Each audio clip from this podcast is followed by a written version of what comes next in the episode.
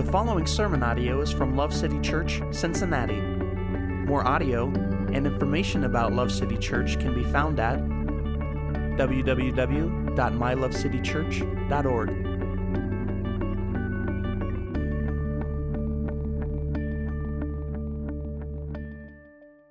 Uh, turn with me, if you would, to 1 Peter chapter 4, and uh, we're going to start in verse 12 together. Uh, as you know, we are continuing in our series. It's called Refined, and we've been studying through the whole book of 1 Peter, verse by verse. Uh, Peter wrote this letter, uh, he told us in the beginning, to all the churches and Christians uh, throughout Asia Minor. And so that might not mean anything to you. If you look at the maps section of your Bible, you'll see it there. It's modern day Turkey. So there's a bunch of churches there and believers. That's he was writing to everybody in that region. So this was a, more of a, a, cyclical letter. It was meant to go to various churches. So just kind of widespread direction here for all believers. It wasn't not that the book of Romans that was written to the Roman church isn't the same in, in the way that it was expected it would continue to be circulated. And the, the uh, principles given in those books are for all of us, but uh, he, he very clearly wrote to just a wide audience of all who had put their trust and faith in Jesus. Uh, the most prominent theme of this book is that suffering, difficulty, and struggle will be a part of the life of every person who follows Jesus. And that might not seem like a big yippee headline, but it is if you follow uh, through with all of the implications of that. We, we need to know that struggle is a part of the life of every person that follows Jesus. Uh, and we have been called continually, and we will be again today, to see this reality that struggle and trial is a part of following Jesus as a reason for hope and joy instead of a reason for doubt and despair. That's Peter's big idea. There is going to be suffering, trial, and difficulty as you follow after the Lord Jesus. You're following a guy that got crucified. So, I mean, right? Here's your sign. Um, it didn't go real good for him in, in a temporal sense, but um, our victory is as sure as his was. And uh, we think about eternity. And so we have reason for hope because of Jesus. And that's basically much of what this book says over and over again. Uh, and there's, there's two ways to see the relatively repetitive pattern of this book. If you've been tracking with us, Peter's said four or five different ways. It's going to be hard look to Jesus, right? He just keeps saying it different ways from different angles, using different examples, but it's this same overall premise, man. You're going to have difficulty. So did Jesus. Trust him. This is, this is again and again what he's saying. Uh, but we can do two things with that. We could take the typical approach that we've been trained to and uh, scorn the repetition in favor of something new. Most of us if we're self aware. We know we've been raised in a culture and a time where people, uh, politicians, companies, uh, they're constantly trying to find some new way to grab our attention and to cater to our belief that we need new information or a new experience all the time. That that's what I need. I need something new to stimulate me. Uh, what this causes for us is for us to have a tendency to devalue truths and principles we think we've already heard. Uh, can anybody be honest and say they've been at least tempted to check out if they're, say, listening to a sermon or even uh, you're learning in some other way and you're like, oh, I've heard that idea before or that concept, and you're kind of like, okay, I've already got that.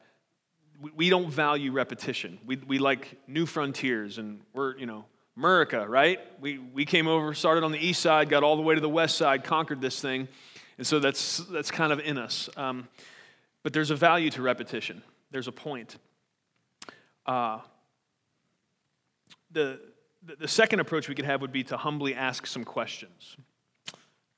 For example, um, why would the guy who Jesus handpicked and personally trained to lead the men who would in turn lead the entire early church keep saying the same thing in different ways? Is it that this guy was not trained properly? Does he just not know what else to say?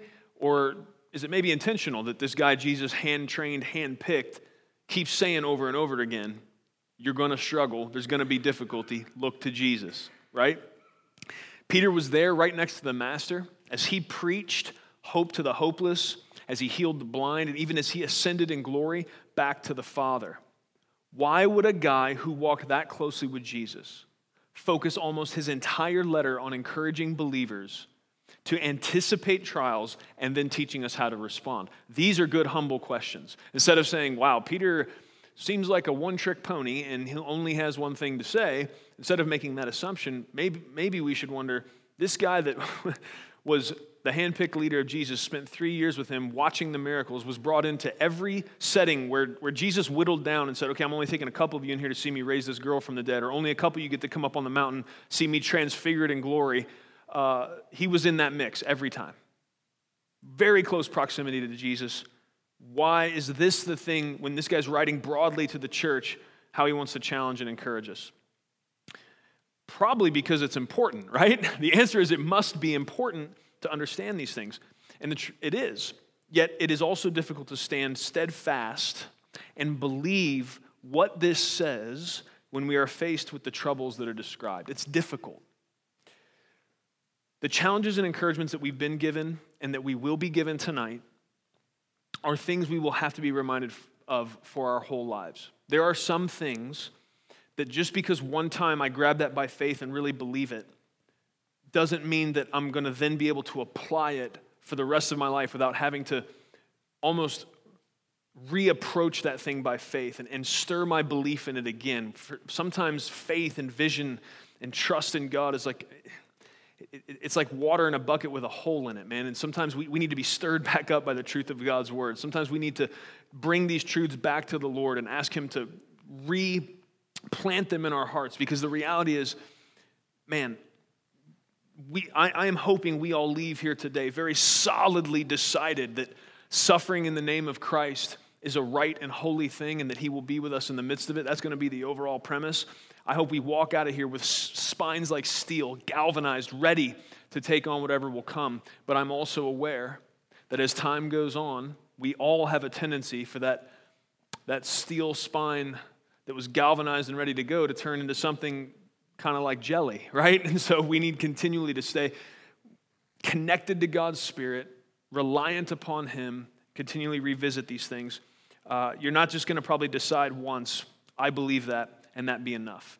I think that's evidenced in the fact that Peter spends three fourths of this book, a little more than that actually, saying over and over again in different ways what he's saying.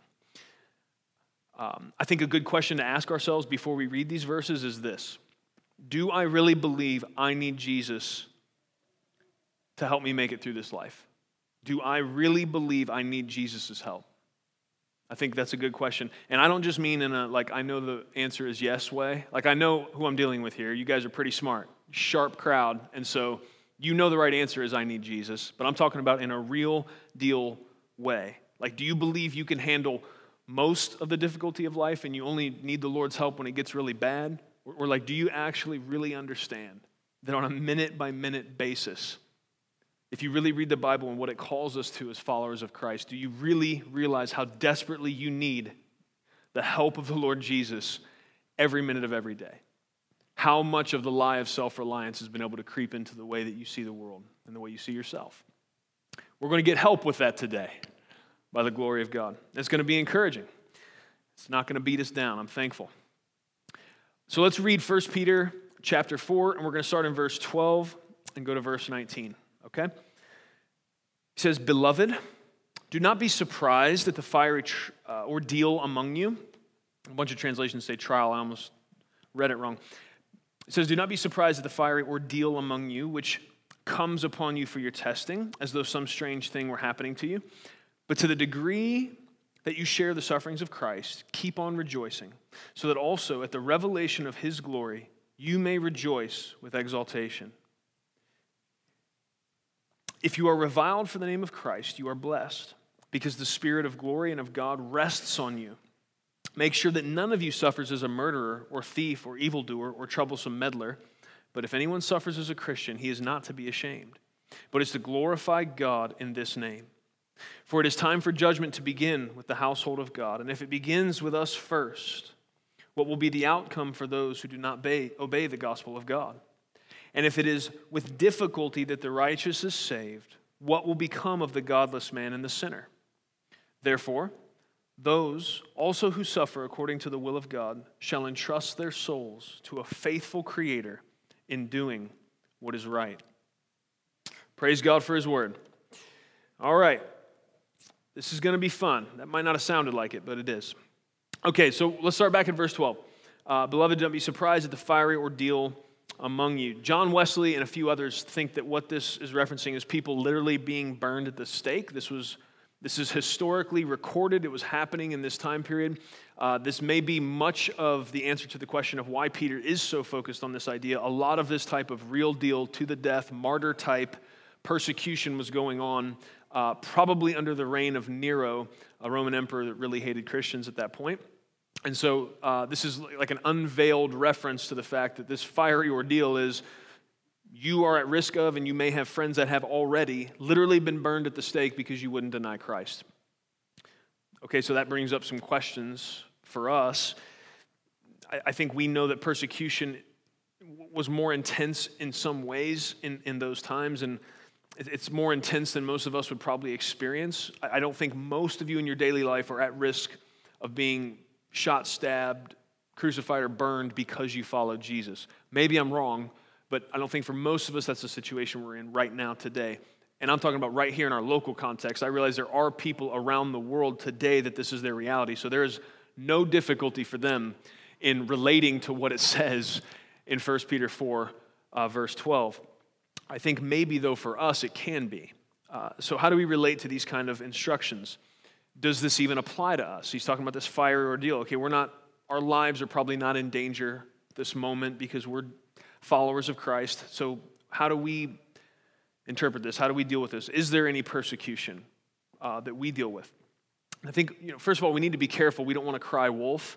I think there's people that sometimes um, they have a like a perennial victim mentality, and so they're always thinking somebody's trying to oppress them. And so there there are Christians that are that way, and they're I think a lot of times it's it's unhelpful. Um, it, it, doesn't look very much like building bridges, it looks like knocking them down. So we got to be careful of that. But the reality is, if you're going to serve Christ in any kind of vibrant way in the time and place that we are, you're probably going to run into some opposition. Um, I, I, talked to a, a, precious friend of mine this week that uh, she is pregnant, and so she also is um, a part of a school that is kind of it's along artistic lines and um, design and things like that. And so there's this, this project in the class where you get coupled with another person, um, kind of as a team deal. And so the project is she's designing some stuff for her baby. And her baby is a girl. And uh, so she's designing this stuff, drawing out clothes. And so the, the design stuff has got, there's little bows in, in the girl's hair. And uh, the, the clothes are very feminine and the you know dresses and things of that nature and the partner that she was partnered with um, pretty much comes at her full force with why are you doing that you, you can't determine the gender of that baby that baby gets to determine its gender don't and keeps trying to tell her how to change the clothes so that it, it looks more neutral so that uh, she's not forcing um, a gender upon the child. And so uh, she, by the power of the Spirit, figured out how to say, you know what? Um, I see where you're coming from, but I believe this baby's a girl, and so these are some things that were important to me when I was a little girl, and this is what I liked, and so I'm just going to go for it this way. She didn't uh, get into a big clash, but I think you can see the simple idea that we believe the Bible says that God made them male and female, that God has something to do with the design of the human body, and that there are distinctions in gender. We, have spent a lot of time here, and if you go back, even in this series uh, in 1 Peter 3, we've talked about the fact that uh, both male and female are equal uh, in, in, in value and worth, dignity, because they're both made in the image of God. We are joint heirs with Christ uh, of the grace and, and salvation that comes through Him alone. And so, um, we don't believe that uh, one gender is above the other by any means. Uh, we believe we're sons and daughters of God. We do believe that there are distinctions, that there are girls and there are boys. And so, um, this, this dear sister is put in this situation where it's very interesting, isn't it? Because I think we tend to make assumptions and it makes us look dumb and it really hurts us in trying to reach people because we make assumptions that people that don't believe in God are amoral. We tend to just imagine them as um, like they have no morality. They're just, they're all hedonists and, and all only pursuing like self pleasure. And the reality is, uh, there are many people that don't believe in God that are legalists. They actually have a very strict moral code. It's just different than the moral code that's been revealed by our God. And, and what, what else is interesting, if you really think about it, what everybody's after, whether they're a believer in God or not, is freedom. Really, we all want to be free. We just have different definitions of what freedom is, and we have different paths that we believe will get you there. For the person that doesn't believe in God and, and would say, tell somebody that they're, they're morally wrong for designing a dress for their daughter that's about to be born. A person that says that, their path to freedom is, is viewed only through the lens of autonomy. What does that mean? That means it's the same, it's the same problem we see in the garden. Satan says, You won't die if you eat that. You're going to be like God, knowing good and evil. Our problem has always been a prideful pursuit of trying to figure out some way to freedom outside of the God that made us. And so for that person, taking all the boundaries away, making everything self determined, all the way down to what gender do I feel like I am today? And listen, we need to be sensitive about these things. We need to be gentle in the way we talk about them. There are people that genuinely struggle with issues of identity, and we should be, we absolutely have to lead with love and compassion when it comes to those things, be willing to have conversations. That's absolutely the right approach to that. However, we do need to also recognize and we need to ask them for the same grace if we want to design a dress for a little girl because we believe she's a little girl. Can you say amen to that? Okay. And, and, and so, what I'm asking for when, when I'm having a conversation with somebody that believes that way, I'm, i want to respect the fact that you have a, a worldview and a lens and a way that you're seeing things. And if we can have a respectful dialogue that allows me to say, hey, this is the way I see it, and we can meet in the middle somewhere and, and exchange ideas, that's great. If you're not willing to do that, then let's just stop it here because I don't want to get into a battle of me trying to disrespect you and vice versa because we're not doing anything that's fruitful at that point. So uh, the, the reality is, we see freedom differently. We're, we're pursuing freedom as well, but instead of through autonomy, we see freedom coming through surrender. Uh, the only way we really believe we can be free is to submit and surrender to the Creator that made us and do the thing He made us to do. Um, I know it's cliche and I've said it too many times, but uh, a fish that wants to be a bird is having a really hard day. Uh, it's just not going to go well. It's going to be frustrating, and that fish is going to be aggravated. Uh, and, and, flip that around a bird that wants to be a fish, right? It's, you're not doing what you were made to do, and so you're going to be frustrated, you're going to be confused, and um, you're going to be exhausted. And uh, I think we see that oftentimes. Um, but we need to be more thoughtful, friends, and we need to understand that those that don't believe in God, especially today, I would say more so than not, they have a moral code. And to some degree, they might be stricter to their moral code than you are. And, and we, we need to be slow with our assumptions, and that's why it's never helpful and never fruitful for us to make big blanket statements about people because they're never true. People are different, people are unique. That's true within the body of Christ and out. And so people's struggles and, and all of that is unique. And that's why, typically, the most effective way we're going to have to try to reach in and have gospel influence with somebody is to take the time to get to know them. You got to know them. Because if you don't know them, you're going to have a can of answers that you pull out and bazooka at people. And it may not even apply to where they're coming from and what they're struggling with. And so you got to take time and you got to invest. That's not to mean that God never orchestrates supernatural, you know, uh, what's it called when two things pass? Intersection. That's what a, there was a different word and it wasn't the right one. So, intersections. God sometimes brings together divine intersections, and I've met people in the street before that have impacted my life, and I know vice versa. And we just met. And so, God does that. But a, a normative pattern, and, and, I would just submit to you, maybe especially in the time and place that we live, um, we, we can't run around just throwing blanket statements. Uh, we need to take the time to invest relationally so that we can really meet people where they're at uh, and love them, actually love them. You should not attempt to speak truth into any situation or to any person. Let me just say this very plainly. If you don't hear anything else today, hear this right here. Don't ever try to speak truth to somebody unless you love them first. If you don't love them first, then just shut up. Because anything you say is going to destroy instead of help because the motive's not right.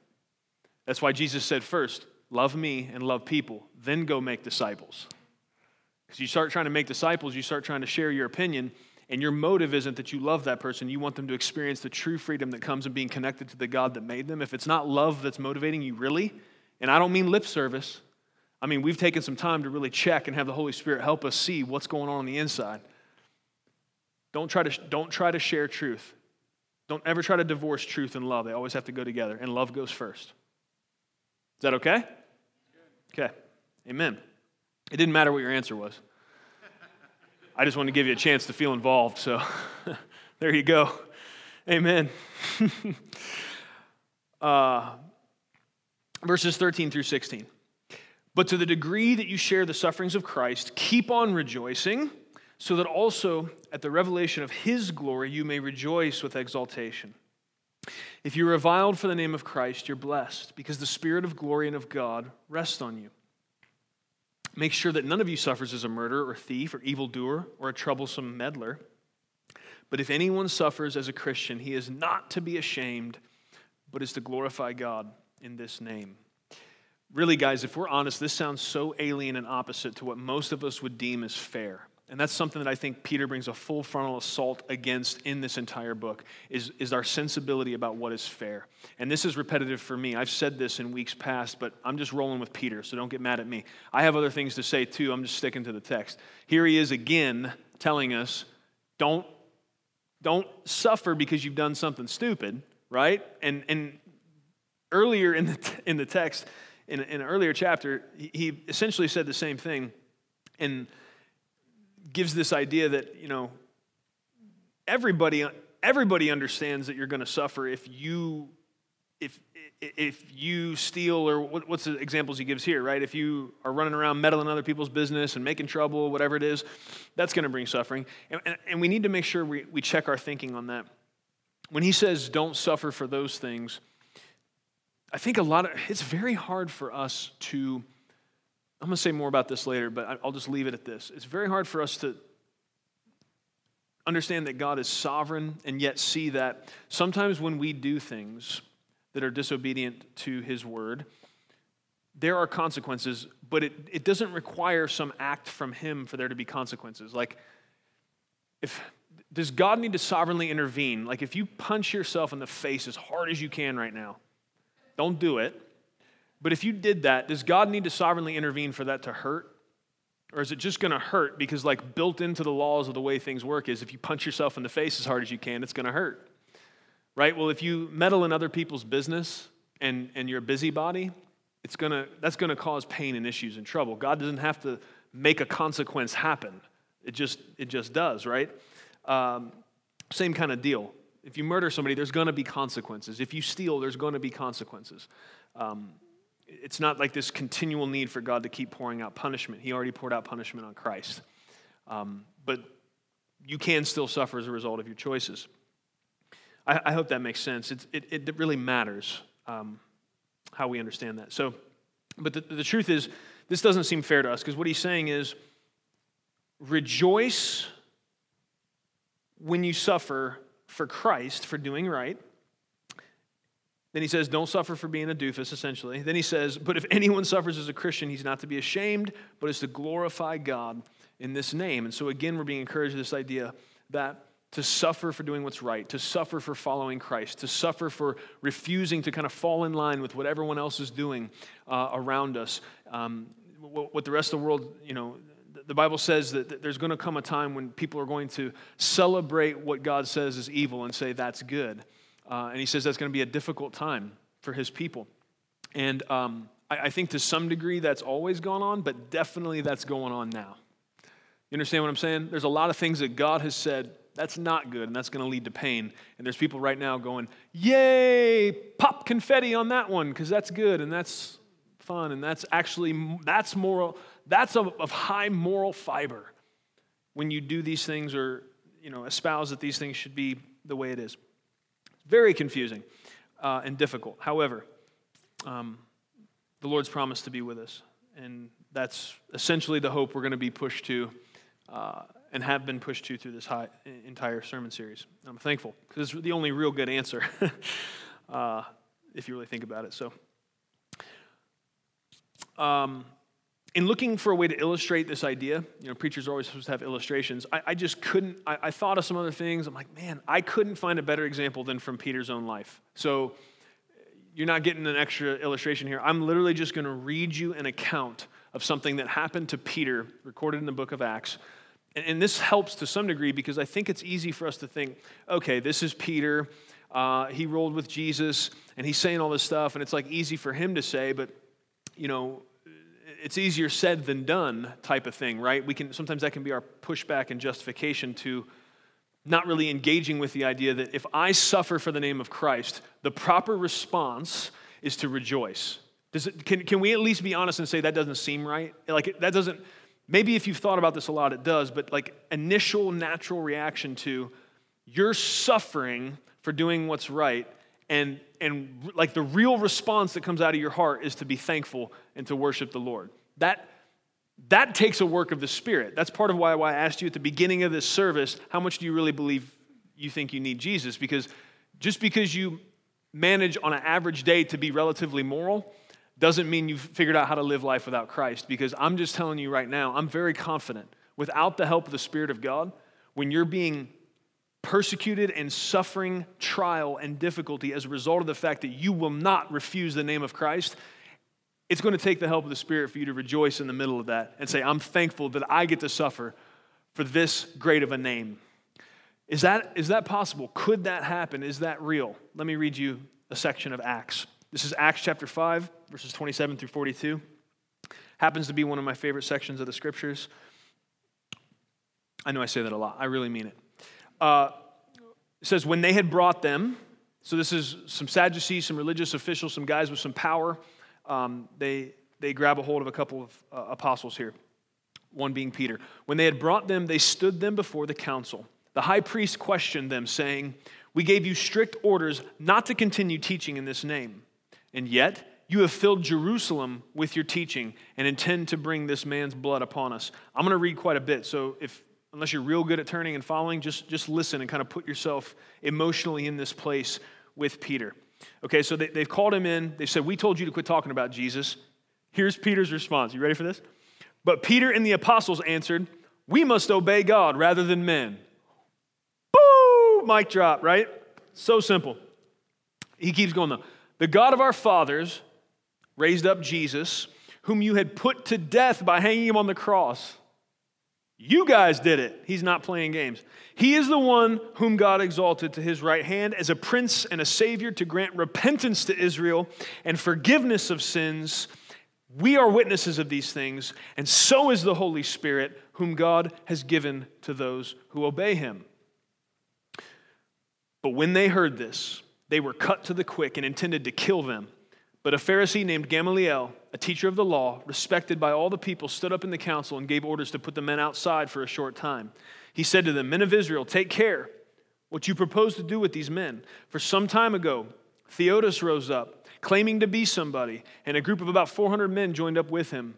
But he was killed, and all who followed him were dispersed and came to nothing. After this man, Judas of Galilee rose up in the days of the census and drew away some people after him. He too perished and all those who followed him were scattered. So, in this present case, I say to you, stay away from these men and let them alone. For if this plan or action is of men, it will be overthrown. But if it is of God, you will not be able to overthrow them, or else you may even be found fighting against God. Gamaliel was on the wrong side, in my view, but still a smart guy. Some good advice. You understand what happened there? Everyone else wants to kill him. Gamaliel stands up and says, Boys, are you sure?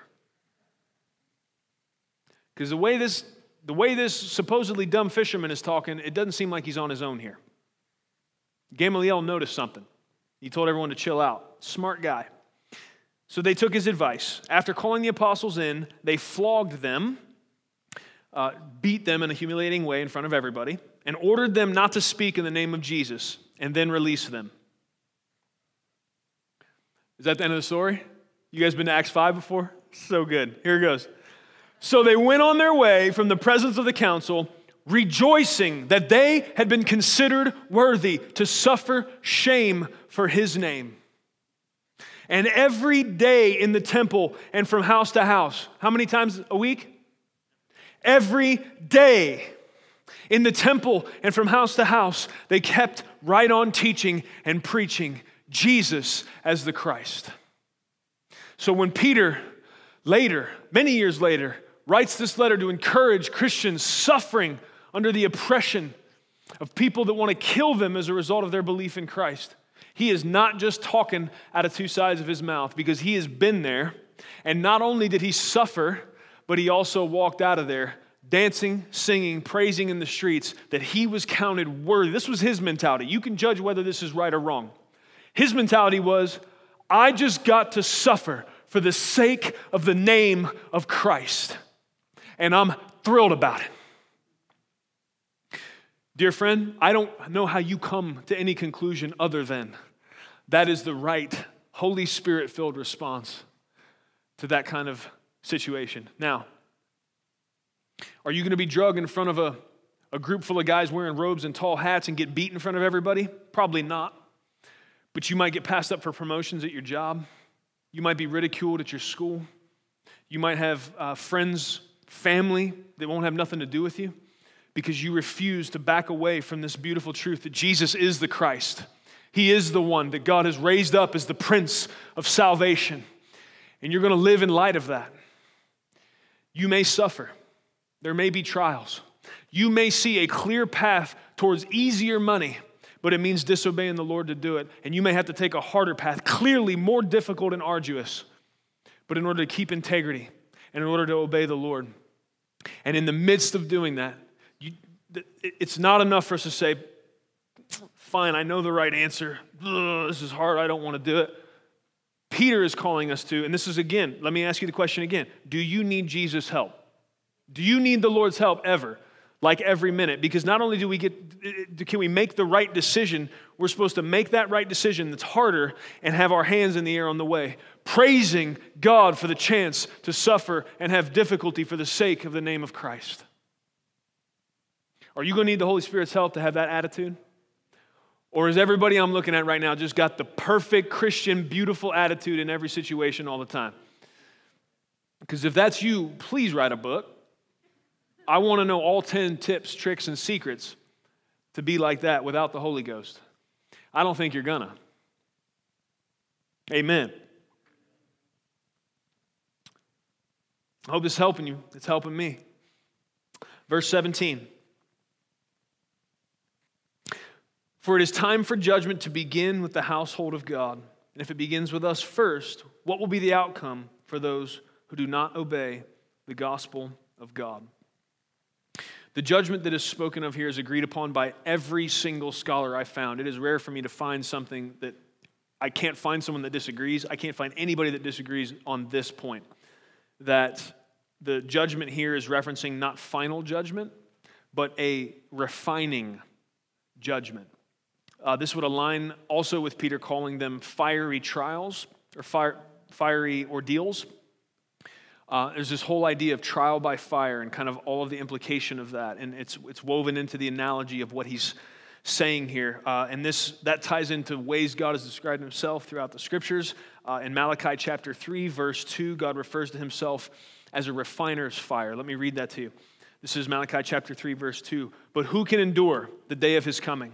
And who can stand when he appears? For he is like a refiner's fire and like a fuller's soap. He will sit as a smelter and a purifier of silver. And so, what's being said here is this, this judgment to begin with the household of God. It's a, it's a refining judgment. It's, it's part of this process that we are being told over and over again is much like fire, much like heat being put to a precious metal. It's very interesting that God refers to himself essentially as a silversmith in Malachi. Uh, some of you will have heard this before, but I, I, I can't I can't pass this almost direct reference to it without saying this to you because it's important for us to see the continuity of what God has said about himself and what he's doing with us. And him referring to himself as a silversmith, uh, if, if, you, if you understand how a silversmith uh, purifies silver, which is essentially what's being done here, this is what the judgment is for. It's, it's, it's purifying us, it's, it's uh, conforming us more and more into the image of Christ when a silversmith puts that silver into the crucible and they heat it up. So, the way that works is it gets everything hot enough that the, the silver is now not a solid, it's a liquid. And so now the impurities can rise up through that silver up to the top. And then you keep increasing the heat to the point where the impurities literally burn away, they're gone. And then you get to a point where what is left is just that pure, kind of molten silver.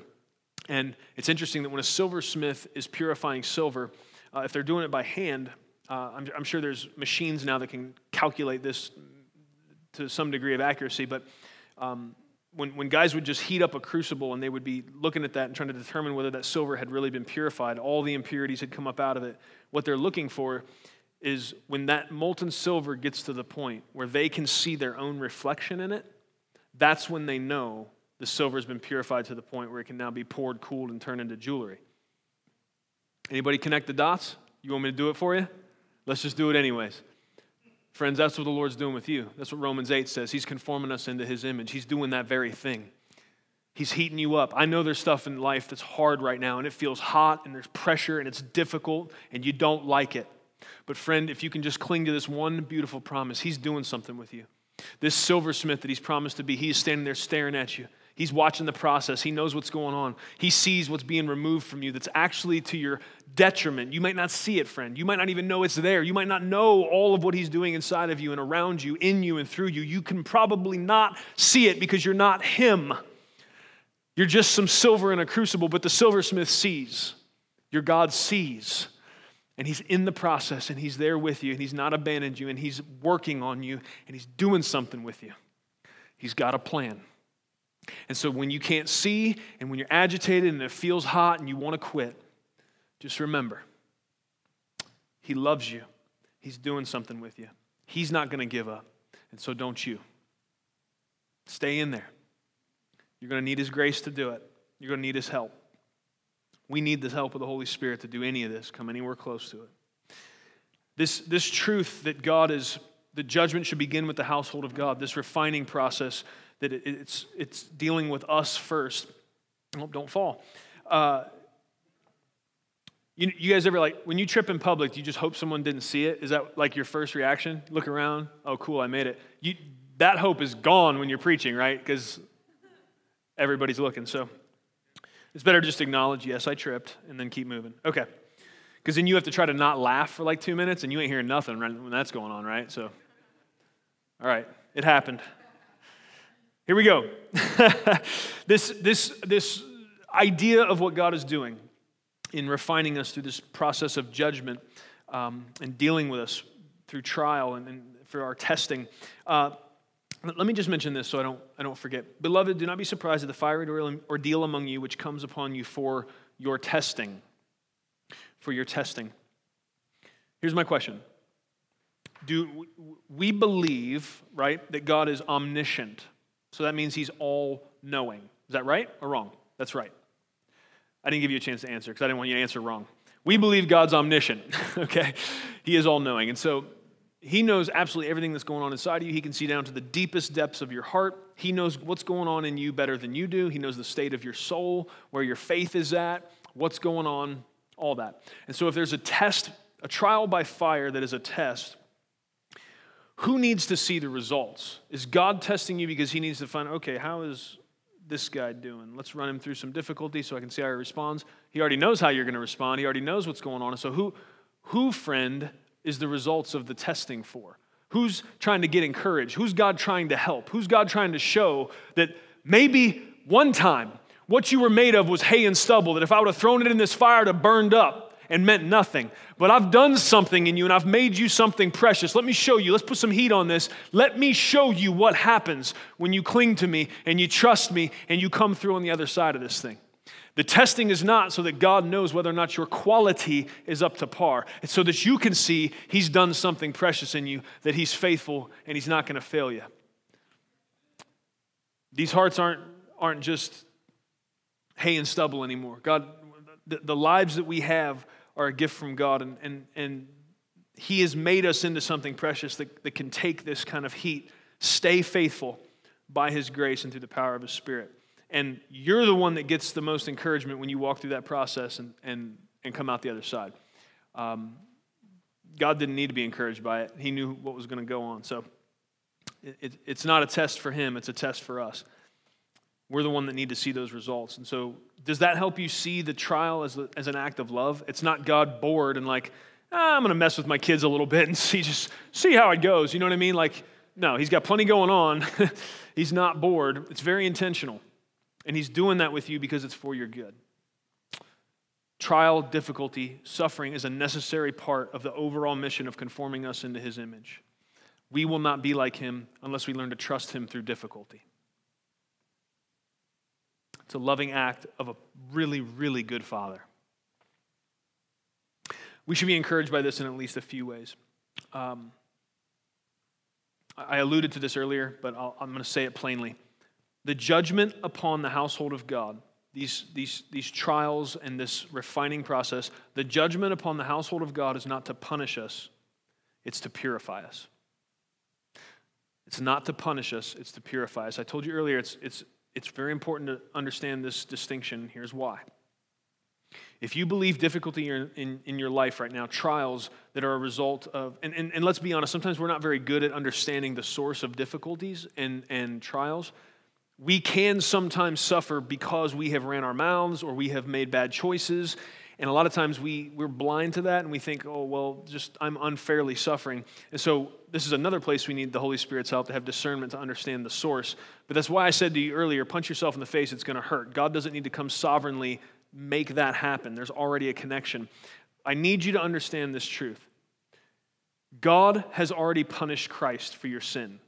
And so, all of you that are running around believing right now that some difficulty in your life is a result of God punishing you for sin, you've believed a lie.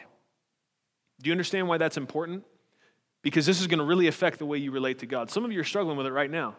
You forget I can see your faces. You don't like this. Some of you really, like, your sensibility towards fairness is if I disobey God, I deserve punishment. And you like you you almost you're scared of the, if I what if I believe that, then what what's that going to do? Well, if if you really believe it, what it's going to do is make you obey him more because you're going to realize how incredibly gracious, merciful, and perfect he is. It's not going to have the opposite effect of if you really believe what I'm saying to you, that any of these trials and difficulties are not God punishing you, but, but purifying you, Jesus already absorbed all punishment necessary. If God punished Jesus for the sins of the world, how would it be fair then for him to be punishing you now? Is that right or wrong? That's right. Now, remember, I already told you this. I can, I can tell the gears are turning. Does this mean you'll never have consequences in your life as a result of sin? No, because some consequences are automatic. Punch yourself in the face, it hurts, right? But what you do need to realize is if, if something happens, so here, here's where this gets, let me just make it real for a second. So if somebody has a child that dies young, okay, here, here comes Satan and idiots. Satan and human idiots will come to that person and, and like Job's friends and start saying, well, I don't know, maybe you didn't have enough faith, or maybe uh, do you have some secret sin in your life? Is that maybe why this happened? The answer to that is no. Under every and any circumstance, God is not going to punish now as a result of sin like that. If, there's, if there is difficulty and there is suffering in the life of a Christian, it comes from one of two sources either we've done something dumb and there's an automatic causation tied to that. I'm speeding, I got a ticket. Or if there's difficulty, it's going to be, I guess there's an onslaught potentially of the enemy as well. Thankfully, God's promised to be with us in that. That can't really touch us ultimately if, uh, if, if, we're willing to cling to the, the promises we have here. Uh, Satan and his cohorts have one option that's to lie. Most of the time, when there's consequences as a result of the forces of darkness, they can't really come directly do stuff to you. So they come around the other way and convince you to do dumb stuff that then leads to bad consequences. That's normally how that works. So really, those go in the same slot. Sometimes God will allow difficulty to come as a result of a, a loving desire to put you in that crucible, to purify you, and to make you more like Him. That is for your good. It's a loving act. But God is not, through this judgment upon the household of, of God that is spoken of here, He's not punishing, He's purifying. And that, that there's a really big difference there. If you're like, I don't know, it sounds like you're splitting hairs, I'd really like to talk to you about it because it matters so much. If, if you're not catching why that matters, let's talk about it because it's, it's real crucial. Um, so that's one way that this should encourage us. The second is that this should help us to actually rejoice in the midst of trials, knowing, knowing then that they're a necessary part of how we are conformed into the image of Christ. This should help us to believe that God is not mean or hateful, uh, that He is incredibly loving. Um, we, we, we learn this vibrantly when, when we, we have an experience much like uh, those, those three Hebrew boys that would not bow down to Nebuchadnezzar. He said, I'm going to throw you in that furnace. And they said, You're going to have to go ahead because we're not going to worship you. We're going to worship God. They do it. They throw him in there. This furnace is so hot, the guys that throw them in end up dying. They throw in three, and, and people are looking from afar off, and they're like, Hold on, man, I see a fourth in there. And here's, here's where you gotta, you gotta let analogy do what it does. God said He is like a silversmith, and so to some degree, He is guiding that process of you being purified, but also he's, he's, He is that fourth man in the furnace. When you're going through that difficulty, here, here's what we need to understand about our God He's with us. He's either hovering right over that thing, making sure everything's okay, or, or sometimes He'll jump right down in there with you and just hold you through it. Either way, that's the kind of God that we serve. He's not far off. He didn't just lob a trial your way and I'm going to come back and check on you next week. Hope you make it, right? None of that. His proximity, his promise to be faithful, to be with you, to be a part of the process. These should be comforts to us. These should be things that we can cling to in the midst of trial and difficulty. Um, he's really gracious because he's even promised to be with us and to help us and to grant us repentance uh, and give us grace when we're suffering as a result of dumb things we did or said, right?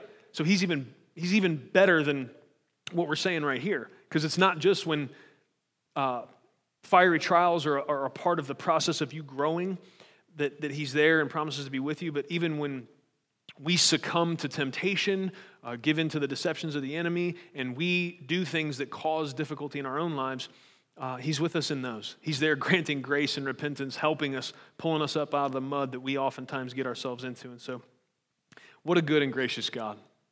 What a faithful Father. He's been really good to us.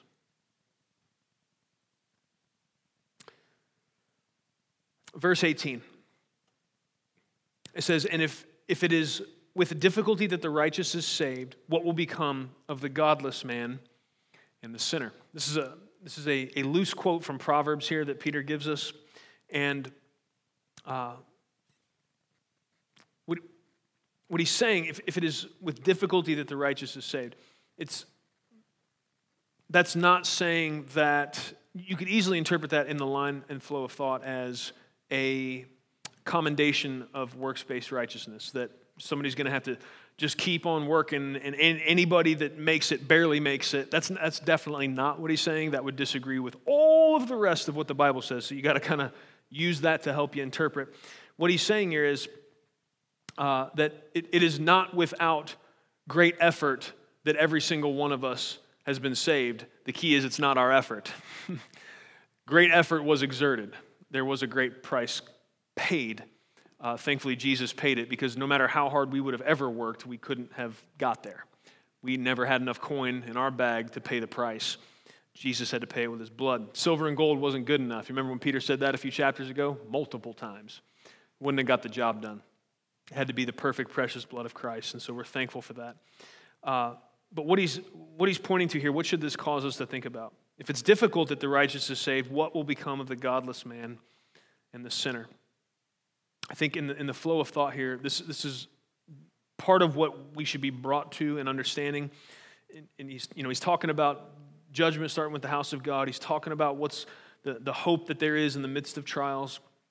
Um, and he's encouraging us in those things. This is, this is, I think, a faithful principle to draw out of what he's saying here. The truth is, this is the worst it will ever be for the Christian. We have an eternal hope. We experience God's grace and mercy and, and a, the potential for a full, joy filled, beautiful life here, but it is not without difficulty. That has been made clear. So, God has been gracious now, but also we need to realize with all of the gracious ways that God has blessed us and been good to us in, in this present age, for us, those of us that are going to spend eternity with God, this is as bad as it ever gets. But the truth is also, this is the best it will ever be for the unbeliever. All of the brokenness, all of the difficulty, and for most of them, they're lacking the good things that come from a relationship with God. So they're stumbling their way through this thing, blind and just reaching for whatever they can to try to kind of placate the pain. Um, this is as bad as it'll ever be for those that follow Christ. This is the best it will ever be. Think about that. Think about this last week, friends. This is the best they'll ever get for those that don't come to follow Christ. Who, what does it say? Of the godless man and the sinner. What's the implication of that idea? That, that's not a new idea. You've probably heard that before. If you haven't, it's definitely been said before that this is the worst it'll ever be for those that trust Jesus. This is the best it'll ever be for those that don't. But many times when that's said, it's said with an air of superiority. It's said with kind of a condescending attitude that, um, you know, you better just get it together or this is the best it'll ever be for you. It's kind of, I'm, I'm in the good club and you're not. And, and it, there's, there's oftentimes it's said with that kind of sinful swagger to it. The, the truth is, this reality is, is, is right. It, it, the statement is true, but what should, it, what should be the practical cause? Um, what, what should it lead us to? And what it should do is lead us to love motivated evangelism and not superiority motivated separation. So, for some people, they think about this idea that there are the godless, there are those that would even say they hate God. There are those that have uh, cursed him and cursed us that belong to him, and they, they set themselves as enemies of those that would say they believe. What, what do we do with that? What do we do with the persecutor? What do we do with the person that makes life harder because you're a follower of Jesus? Where does your heart and mind go? Do you think in a vengeful, kind of sadistic way, you're going to get yours? Do you, do you revel in the fact that God will exact vengeance upon them if they do not repent? That his wrath will be poured out on them fully? Is, is that what, what does that what does that thought do in your heart and mind? Because God has made clear what his heart is about it. He is perfectly just, and so he will punish every sinner that does not, by faith, receive redemption and reconciliation. He has to because he's just. But he's also made very clear that he wishes and wills that none would perish. That's First Peter told us that, right? That he is not slow as some count slowness, but he's, he's patient, willing that none should perish. And so our heart should be like God's heart about it. And so that simple fact that, yes, this is as bad as it ever gets for us, but as good as it ever gets for those that don't believe, that should give us an extra layer of motivation to do whatever we can to help more people believe. Do you need the Holy Spirit's help in your daily life, like on the minute to minute basis? Yeah, because if I'm going to think about my persecutors like that with compassion, if I'm going to look at them like Jesus looked at the ones that just gambled for his clothes after they nailed him to a cross and say, Father, forgive them, they don't know what they're doing. The, do you understand what that means? Jesus' heart towards the, the people that just drove nails through the most sensitive nerve centers of his body, his reaction to them was compassion. Are you going to need the Holy Spirit's help for that to be your reaction when someone comes at you sideways? I am. I'm, I'm going to need the Holy Spirit, and they're going to probably bring some angels, and we're going to have to have a powwow because that's not my natural inclination. My, my natural inclination is sin, man. To be just like nature, red in tooth and claw. You hurt me, I hurt you. This is easy.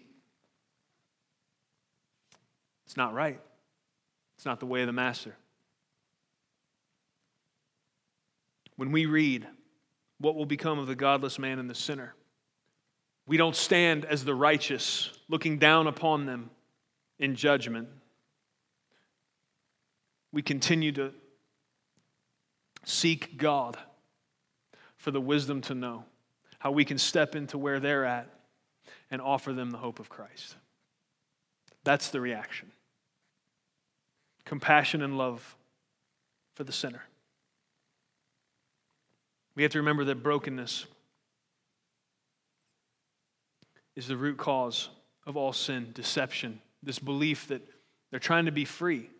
They're trying to get to that thing they were really made for. And they've just been lied to so many different ways about the path to that. We, we can't take personal assaults as a result of our faith. Uh, we can't take that personally. We have to submit that to the Father and ask for the help of the Holy Spirit. That we would love every single person. That would curse God or curse us because we belong to Him. It's the only right response. Verse 19 says, Therefore, those also who suffer according to the will of God, again, I, I said this earlier, I'm going to steal my own line. Therefore, those also who suffer according to the will of God. If somebody ever tries to teach you that if you surrender to Jesus, then that means he only wants you to ever be healthy, wealthy, and prosperous, and if you have enough faith, that's what will happen, I want you to take this verse and load it in your bazooka and blow that cruise ship out of the water because it's a big boat of lies. All right? That's not what the Bible teaches at all. Sometimes, by the will of God, we will suffer, but it's for all the reasons we talked about. It's for our purification, not for our punishment. It's because He's doing something with us. He's a silversmith, He's forming us into something beautiful and useful. I'm thankful for that. So, what do we do? Those who suffer according to the will of God shall entrust their souls to a faithful Creator in doing what is right. Uh, some of your translations might say commit instead of entrust. That word there had a very specific meaning. It was like uh, in ancient times, somebody would, I don't think anybody does this anymore. I don't know, we just don't trust each other. But if somebody had to go do something where they couldn't carry their family's wealth, which would, like many times it would be in coins or something, they would entrust or commit that bag or chest of money to a friend to keep it. And there was a very strict code of honor in, in that time that all of your integrity was kind of tied to whether or not you returned that thing back to that person the way that they gave it to you. So it was a very deep sense of trust um, in this idea of, of entrusting. And so that's, that's the point being made here. Entrust your soul to the faithful Creator in doing what is right. So, what he's saying? He's saying, friend, don't weary in well doing. Keep going. Don't give up. Trust God by His Spirit to help you. Trust the Creator. He uses that word so specifically and purposefully right there. Think about what He's doing.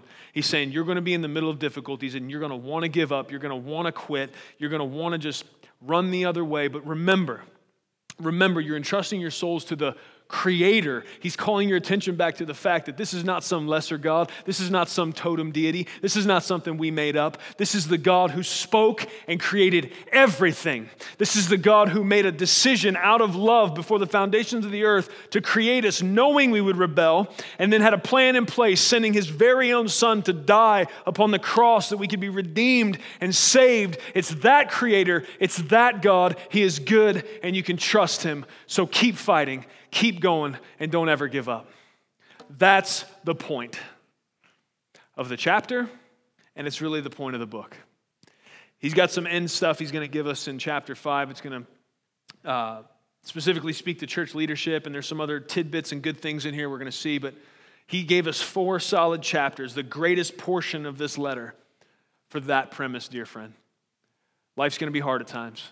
There's going to be various reasons why that happens. But your Creator, is powerful and good and loving, and he can be trusted. And he's not a creator that is just those things, he's a God that absolutely understands what it's like to struggle like you. That's why every single time he keeps pointing it back. Let me just read this to you one more time. Do not be surprised at the fiery ordeal among you, which comes upon you for your testing, as though some strange thing were happening to you but to the degree that you share the sufferings of Christ. Our King suffered, friends. He suffered harder, longer, and more. Our God has suffered as the result of sin more than we could ever possibly fathom. He understands what, it, what the pain of sin is, He understands everything that we're going through. And He's saying to us, You can make it. I'm going to help you. Trust me. Amen. May we be a people who are never surprised by trials, but instead embrace them by faith.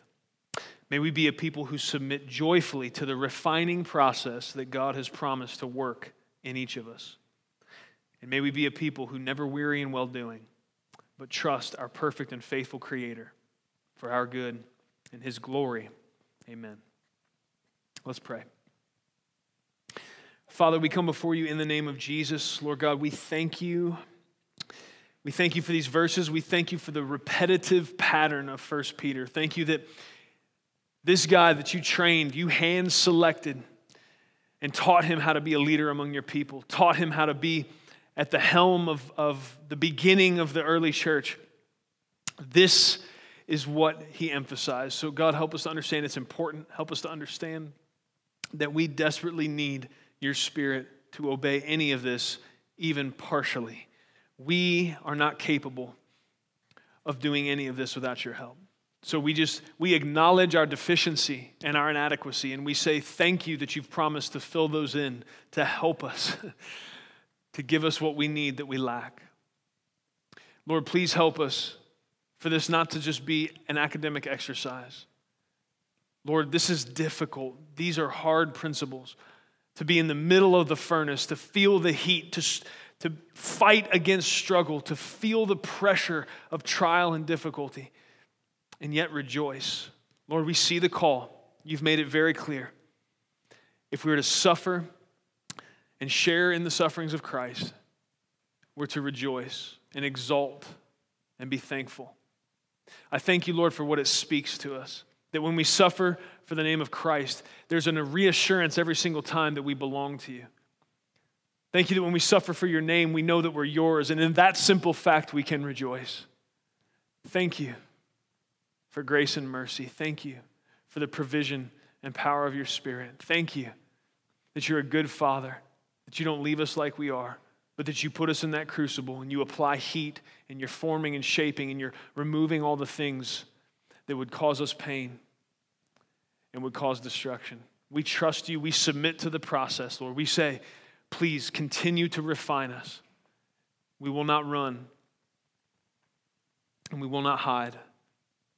We will submit joyfully to all that you're doing. May you be glorified in this. We love you, Lord, and we worship you. It's in Jesus' name we pray. Amen. Thank you for listening to audio from Love City Church, located in Cincinnati, Ohio. Feel free to make copies of this message to give to others, but please do not charge for those copies or alter the content in any way without permission. To give or find out more about Love City Church, visit www.mylovecitychurch.org.